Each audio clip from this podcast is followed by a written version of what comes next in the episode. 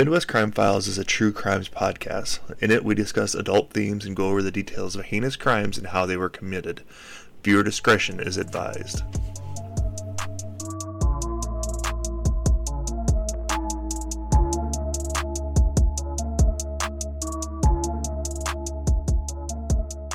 Welcome to the Midwest Crime Files. I'm your host, Gina. This is Chris. We're here to tell you the stories of small towns and the heinous crimes that changed them forever.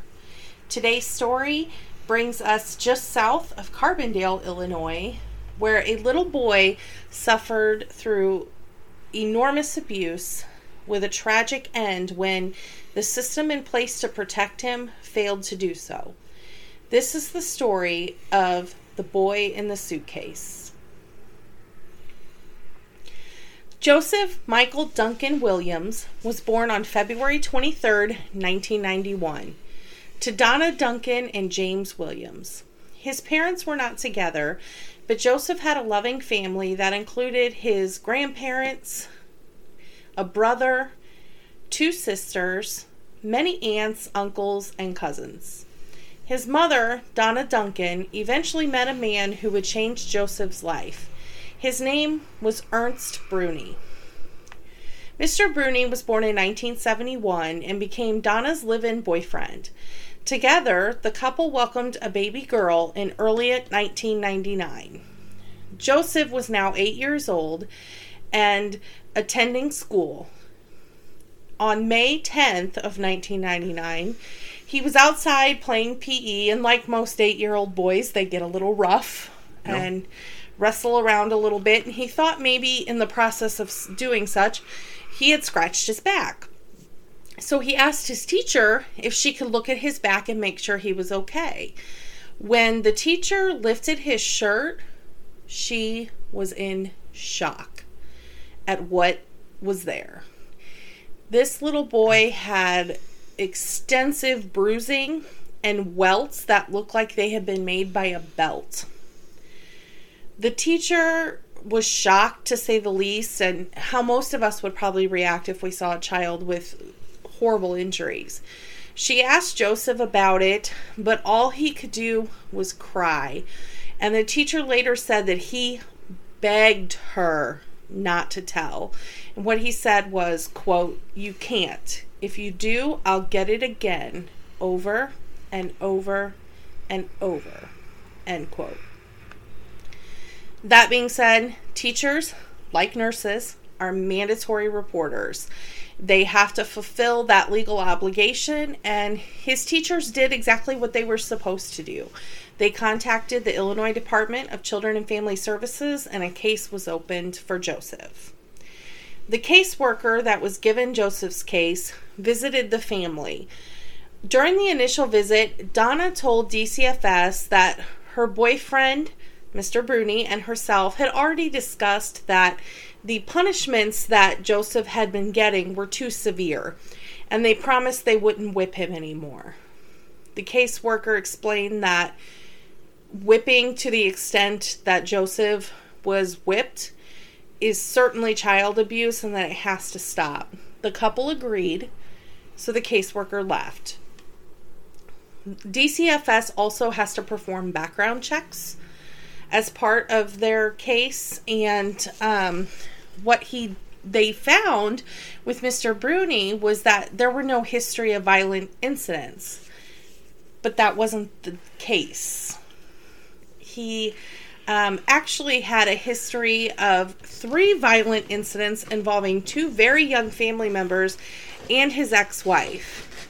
It's unclear why the DCFS background check didn't reveal this information. What I could tell was maybe they just did an Illinois background check, and I think that maybe these infractions were in Missouri or a different state.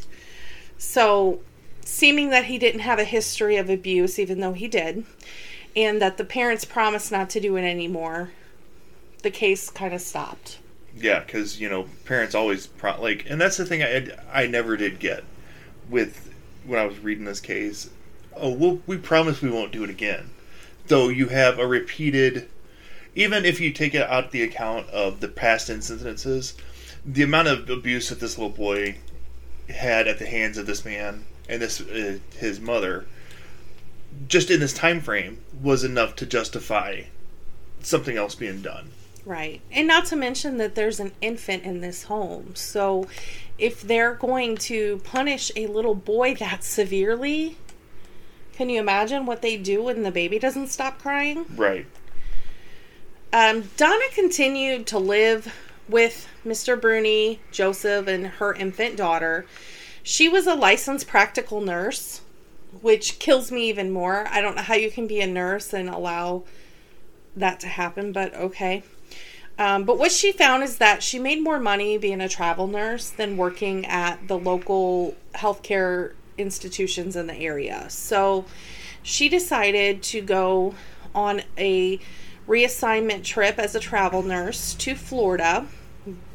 And in the fall of 1999, she went to Winter Haven, Florida. And she left her children in the care of Ernst Bruni. On the morning of September 28th, 1999, Donna entered the police station in Winter Haven seeking help. She was afraid that her son had been beaten to death by her boyfriend. Authorities contacted the police in Vienna, Illinois, who did a welfare check on the boy. Waiting for news from Illinois, Donna sat down with the Florida police officers to hash out what was going on, get more information, and get a statement from her. What she said was her 8-year-old son was having a hard time following the rules and that her boyfriend disciplined her son several times a few nights ago. She further explained that her boyfriend told her that the boy had stopped eating, he had not been going to the bathroom in the bathroom, so they actually put a bucket in his bedroom, and that she could hear he was having a hard time breathing over the phone. Donna went on to explain that Mr. Bruni told her that her son had stopped breathing and that she instructed to him how to do CPR, but he said that it wasn't working and that they, you know, assuming the boy had died. And what she said next, it makes me want to barf, to be honest with you. She said, quote, "I love both my son and my boyfriend an awful lot. And if I have lost my son, I don't want to lose my boyfriend to the criminal justice system. So we decided to place my son in a suitcase and maintain the body until I got back to Illinois and we could figure out how to dispose of the body." End quote. Now that's just a shitty mother right there. Like, I'm sorry. If your boyfriend, babe. Yeah, if my boyfriend just killed my son because of beating him. I want to make sure that you stay out of jail too. Like, that's, there has to, like, I don't, there had to been something wrong with the mother. Like, she was trying to justify it by saying, "I've already lost my son. Why do I have to lose somebody else?" So that tells me you're a narcissist. Right. Because you're only worried about how this affects you. Right. It's just awful. Officers eventually, back in Illinois, made it to the Duncan and Bruni home in Creole Springs at about 6 a.m. the morning of September 28th, 1999. When Bruni answered the door, the officers asked about the whereabouts of the children. He explained that his infant daughter was sleeping in her crib and that his girlfriend's son was in Florida with his mother. The authorities insisted on coming in the house, and when they came in, they knew something wasn't right by the scene. There were signs that the child had gotten sick. There was some vomitus on the floor, and there was some blood stains on a few pillows. There was a belt laying on the ground that also seemed to have some sort of blood or vomitus on it, and so that was collected for evidence. They asked Ernst about any trunks or suitcases, but he said he didn't have any. They searched the home. When they go into Joseph's room, it's just sad. There's a bucket full of urine and feces. But there's no toys. There's no... There's nothing a normal baseball kid... Baseball cards. Like, yeah. Nothing that an 8-year-old boy would... have in his room. They basically kept him in a cell. It was just awful. They kept searching the home, and eventually they go to the master bedroom, and when they look in the closet, well, what do you know? They found a suitcase. And when they opened it up, the investigators found the horrible truth. They found the deceased body of Joseph Michael Duncan Williams. It didn't take much more than that for Ernst Bruni to confess in what he called, quote, punishing, end quote, Joseph for infractions such as not wiping himself well enough after he goes to the bathroom, lying, and stealing. I don't know an 8-year-old who doesn't do those things. You know, it's not uncommon at all for kids to have those kind of issues. Right. You know, all kids lie, all kids steal. It takes all kids a little bit of time to learn their hygiene. Right. And he claimed that he was in constant contact with Donna while she was in Florida, and that Donna was well aware of the punishments for the boy. And he described whipping Joseph with a belt until his hips looked like ground hamburger. And those were Ernst Bruni's words. His hips looked like ground hamburger. At that point, the couple decided they needed to start keeping him home from school so that it wouldn't get reported to authorities that he was being abused. Ernst admitted to placing Joseph in a suitcase after the child had died. It's believed that Joseph probably died September 26th, meaning he had been in the suitcase for 2 days before authorities found him. The pathologist stated the only part of Joseph's body that was not bruised were the soles of his feet. He died of blunt force trauma injuries and soft tissue injuries. In Murders in the Heartland, by Henry Spiller, they talk a lot about the pathology reports, and essentially what he died from was being hit so many times and have such extensive bruising that he kind of bled to death within bruises. Like, yeah. The amount of abuse it takes to die like that, it's just sick. When you have the boyfriend state that I beat him until his hips look like ground hamburger, I mean, that's just a man that has no control, you know, and was just so frustrated and aggravated by whatever was going on that, like, he couldn't stop himself, you know. So just like you said, to die of basically internal bleeding, but it's not internal, like, it's just bruising. Right. Like, he was bruised to death. I mean, that's not something you ever hear of. No. And like they said, when the only place that wasn't bruised was the bottoms of his feet, I'm sure that the boyfriend would have whipped him on his feet too if he had the chance. It sounds like he was just Ernst Bruni's punching bag, period. Right. You know, I don't know, you know, 8-year-old boys are mischievous and they get into trouble, but I certainly don't believe there was anything that this child could ever have possibly done to deserve even a minute amount of the abuse he endured. And we're in a generation where we grew up getting whipped. Absolutely. You know, and corporal punishment has its place, I believe. You know, like, I try not to, like, use corporal punishment unless it's something life-threatening.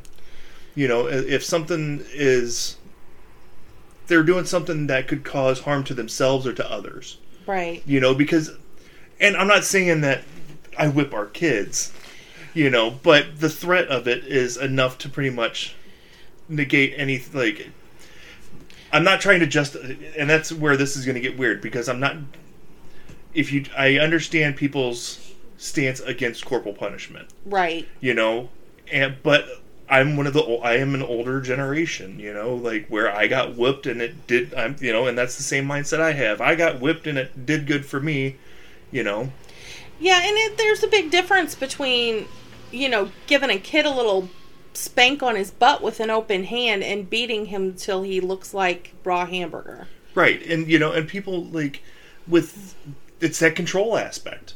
You know, I know that if I am going to use corporal punishment, it's one good whip, like, one good spanking, and then it's done. It's not repeatedly until I get tired, which it seems like Mr. Bruni, like, that's how he would discipline him. It's not until the kid was crying or was, you know... no, it was just... was saying sorry. It was until he felt that he was sorry. Yeah. It kind of seems like maybe he just didn't want Joseph around, period. That's my thought. Well, and another thing is, like you said earlier, what would happen if their daughter grew up? Right. Like, would it have been any different? Like, would it have... would it have been different if it was his own child? My honest opinion, I don't think there would have been a difference. I mean, I'm sorry. I think if he does it to the boy, he's going to do it to the girl. It might not be as severe, but it might. I still see the potential for abuse to be there. Absolutely. Because once you're an abuser, it's very hard to not be an abuser. Right. You know, once you put yourself in that situation. And honestly, once you're abused, it's really hard not to be an abuser. Did Donna ever... Did she ever say she was abused by... There was nothing in the research that found that. But she goes out of her way to justify her boyfriend's actions repeatedly. Yeah, and that's kind of a sign of abuse is whenever... Oh, he did it because he loves me kind of thing. So... Obviously, they arrest Ernst Bruni. I mean, big surprise here, right? He's charged with first-degree murder, conspiracy to commit murder, aggravated battery of a child, and concealment of a homicidal death. Upon arriving back to Illinois, Donna Duncan's also arrested for the same charges because the police really believe that she knew everything was happening and did absolutely nothing to protect her son. In July of 2000, Mr. Bruni pled guilty to first-degree murder and was sentenced to life in prison. He was sent to Menard Correctional Center in Chester to serve his time, and he's still there today, thank God. So, his case is pretty open and shut. Donna's was not. It even got more complicated because even though in questioning he said that Donna knew everything that was going on, he really didn't cooperate with the prosecution. And when she went to trial in 2001, he did take the stand. He kind of tried to shift blame away from Donna, but then he would also kind of contradict himself. So his testimony was just kind of all over the place. He really wasn't a very good witness. So also at her trial were the teachers who discovered his injuries in May of 1999 and the DCFS worker and investigator who had Joseph's case. And it became pretty evident that there was a history of abuse. But the defense claimed that the May 1999 issue was the only other incident of abuse that Joseph suffered. You know, because DCFS doesn't have a record of... them going out. The teachers don't have records of... Well, and DCFS didn't follow up. I mean, it's just that simple. They should have followed up. Yeah, and that's... Well, we'll get to that in the post-story. It's just... Ugh. But also testifying were Donna's supervisor while she was in Winter Haven, Florida. And this is probably what kind of put the nails in her coffin. Because while she was in Winter Haven, she was actually staying with her supervisor. And her supervisor testified that she was on the phone about every 3 hours with Mr. Bruni. And she also told her supervisor that her son was getting in a lot of trouble and that he was, quote, getting his butt lifted, end quote. She indicated that Donna told Bruni that, she indicated that Donna told her that Bruni whipped the boy first thing in the morning and before bed every day because he knew the boy would be bad during the day. That's when you know that he was just Ertz punching bag. Right. I mean, you're just beating him because you think he might do something wrong. Right. Like, what the hell is that? Donna Duncan was found guilty of murder. She was sentenced to 22 years in prison and was sent to Dwight Correctional Center. Her daughter with Ernst Bruni was put into foster care. But her appeals were pretty successful, and the courts actually overturned Donna's murder conviction in 2004. But she still had her aggravated battery and concealment convictions. And I was trying to read about why they overturned it, and from what I can tell, she was never retried. What I'm understanding is that because her culpability is because she knows and didn't do anything to stop it, she was already charged with that, with the aggravated battery and the concealment, and that because those were part of another felony, they couldn't be used to get a conviction for murder. It's a little confusing. It's very confusing. It's a little confusing, but basically the gist from what I was getting from it is because she was charged with the aggravated battery, that's what she knew about, that's what she failed to prevent. They couldn't also charge her with murder because of the culpability rule. If she was physically the one who did it, of course they could. But because she was not even in the same state. But it's one of those things, kind of getting off the topic or onto a different subject. You see all the time where you have somebody that's like committing a robbery, mm-hmm. and somebody gets shot and killed. And then they try, not just the people robbing them, like it was a story here recently where the girl got tried for first degree murder because her friends went, like, invaded a house. They both died, and she got felony murder charges. So why can't that same kind of rule apply here? I mean, she's not the one directly that caused any of this, but her knowing of the situation and keeping in that situation was the thing that caused him to die. Right. I mean, she should have known better than to even leave him with her boyfriend. Like, really? But And this is where the whole, like, I believe there's a miscarriage of justice. Oh, there's definitely. This. She spent, 2 years in jail, and now she, as far as I know, walks free. Right. You know, and I just don't get how everyone failed in this situation. You know, good on the teacher. You know, like, as a mandated reporter, good on you for recognizing the signs of abuse and doing your damn job. I wish more people would do that. Absolutely. You know, damn it, DCFS, you failed so hard on this. Well, and they came under fire for it. That, along with a couple of other deaths in southern Illinois of children that had previous DCFS reports, they really came under fire, and the agency faced harsh criticism. And there's a quote, actually, from Joseph's grandmother, Karen. Chris, do you want to read that quote? Quote, "When these workers did not do their job, my grandson died." End quote.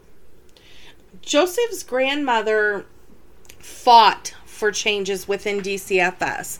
She wanted that to be Joseph's legacy, that if her grandson was gone, at least there would be something positive that would come out of it. So she fought, and there were some changes made as a result of Joseph Duncan's death. And some of those changes include ongoing monitoring was increased in education for mandated reporters on recognizing abuse. So not only teachers, but hospitals, doctors, nurses, anybody that has contact with children, daycare workers. And apparently, before this happened, if DCFS was called and the parents were like, no, we're not cooperating, there's nothing they could do about it. Case closed. So this eliminated that parent's right to simply refuse to be involved in DCFS, which is insane that was ever allowed to begin with. Like, I get people wanting to refuse things, like when it comes to, like, authority and everything. When it comes to a kid, like somebody that doesn't have the voice to speak for themselves, like a kid or an elderly adult, there's no way in hell that there should have been ever a way for them to be like, no, we're good. Right. No, it's fine in here. No, you're not coming in to check, but we're fine. It's insane. Joseph Duncan was failed by his mother, who allowed her boyfriend to repeatedly, violently abuse him. He was failed by DCFS, which we recognize now is a common theme in the state of Illinois. And yeah, they've made some changes, but it's an ongoing problem, right, with DCFS. There's articles about it all the time. Joseph's case, though, brings awareness to the importance of recognition and intervention in child abuse cases. You know, no longer is it okay to just mind your business and let people parent their kids the way they want. Right. You know, it's one thing the way somebody wants to parent, but it's quite a different when they're abusing a child. If you know or suspect that a child is being abused, call the National Child Abuse Hotline at 1-800-4-A-CHILD, 1-800-422-4453. This has been a super special bonus episode. We hope you guys enjoyed it. And if you want more details and the list of references for this case, please visit www.themidwestcrimefiles.com. All right, stay tuned for your normal Wednesday episode.